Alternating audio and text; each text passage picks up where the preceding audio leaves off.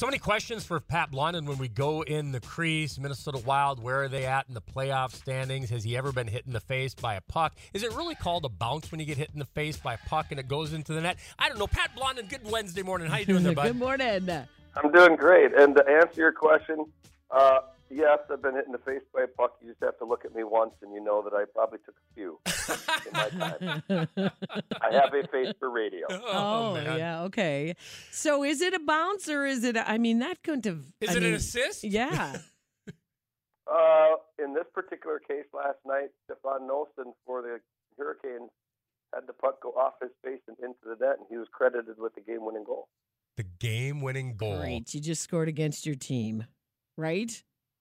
No, he's Oh, on oh, that's right. Yes, Yeah. there we go. Okay, I was a little confused on that one. Well, good for Yeah. him. So, um, you know, no matter what, uh, get get in, get around the puck, and if it touches you, no matter where, unless you redirect it with your skate, you uh, you get credit for the goal. And yeah. Well, in his case, it was the game winner off the face. that's called taking one for the team, Always. right? now, let, going going to the Minnesota Wild. From what I hear, sixty-two points, tied with St. Louis. Where are they at in the playoff race, and how much time is left? Uh, there's some time left. There's still 20 games left, 20 plus games left. Um, the problem is the Nashville Predators, their next opponent, is absolutely on fire right now. They've won six in a row. They've moved into that number two wild card spot, the last playoff spot. Oh, And Calgary is in front of them.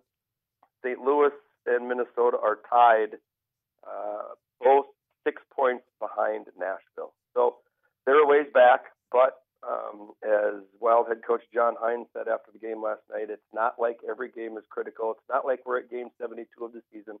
We're only at game 60 coming up in Nashville um, in a couple nights. So but a great No- no- opportunity.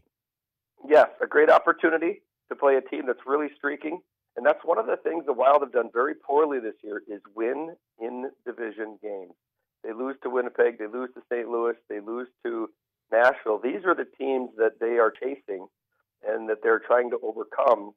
They need to start winning these games against the teams in their division that turn into four point games. You win, they lose. That's a four point Sure. swing. That's a big deal. Yeah. Now, Pat Blondin, he is one of the play by play voices for the Fargo Force, joins us Wednesday mornings and takes us in the crease.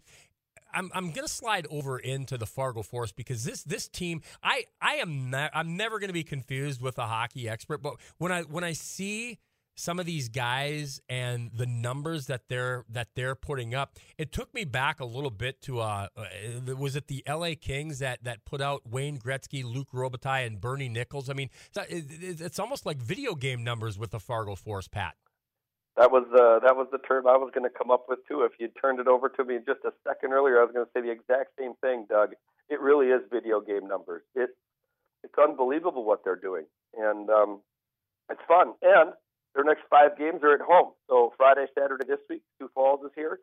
Thursday, Friday, Saturday next week, Lincoln is in town, and uh, yeah, they're 18 one and two at home. This is the second time this season they have where they're sitting with a 10 game winning streak. They've uh, they have the three top uh, winning streaks in the league this year, wow um, which isn't really shocking considering the fact that they're running away with things outscored their opponents now 210 to 93. and they're not giving up any goals because Hampton Slukynsky is the goalie of the week again, and he's only got a 1.8 goals against average, and he's 21 and one in the net with four shutouts. It's I mean we could have this whole segment and go through some of the numbers, Doug and Robbie, about what the Force are doing this year, and um, it, it it shocks me when I look at some of the things that they've been doing. It's great. It's a fun ride. Let's let's hope it keeps going this week with Sioux Falls. Right. And uh, speaking of this weekend, this Friday night, though, I, I like this Shut Out the Stigma night. Um, Blue Cross Blue Shield of North Dakota is going to donate 50 bucks for each of the first 20 saves by the goalie at every home game. This is a great thing. 20 saves. Is that easy to do? Uh, well, it's interesting because um, it, it for the wild the, for the Forces goaltenders, they've both been fantastic. Uh, Hampton Slukynsky, as we talked about, Anton Castro has been great, but the Force give up the fewest shots on goal in the league. sure at around 22, 23 a game. So getting all the way to 20 might be challenging on some nights. But um, uh, seriously, though, uh, a wonderful cause, a wonderful promotion. Um, I'm really happy uh, as somebody who's been touched by that in my life. Um, this one means a little bit to me as well, and uh, I'm really excited about Blue Cross Blue Shield and the and the partnership they have with the force with this. But also, if you're a Star Wars fan, then look out on Saturday night. Man, that's going to be a fun night. Yeah, the Star Wars uh, Star Wars nights always bring out the costumes. Um, so it's it's a fun uh, jaunt around the arena because, as everybody knows, uh, the fans of Star Wars are big fans of Star Wars, and they like to show it off sometimes too. I want to I want to make sure that we we get to be the the Fargo Force spotlight for this week. But I want to before we do that, uh, with the Force at 80 points, 20 points more than second place Sioux City. Is it is it tough? These are these are young kids, really, when you look at it. Young men. I won't say kids. Uh, to us, they're kids, but young men. Is it tough to keep that intensity level going when you're the second place team is twenty points behind you? Well, I think that's where the leadership group comes in. Uh, that's where the players that saw this happen last year when they won the Anderson Cup and, and were unable to win the the Clark Cup championship in the playoffs. Um, but it's also the coaching staff, and um, if Cary Eades, the president of hockey operations and general manager, is um, a very great hockey mind and a very intense uh, hockey mind. I, from what I know of Cary, he will not let them slip up. Um, he's got them focused, as does Brett Skinner, their head coach. Um, they are they are not going to be allowed to take their foot off the gas. All right. So as we get set for a fun weekend with the Fargo Force, who is the Fargo Force Spotlight Player of the Week? We're going to back to Riley Tufte. He's with the Colorado Avalanche organization now. He was here uh, right out of high school. He was uh, Mr. Hockey um, in Minnesota at Eden Prairie. Played here for a couple years. Went to Minnesota Duluth. Um, had a taste of the NHL in both Dallas and Colorado.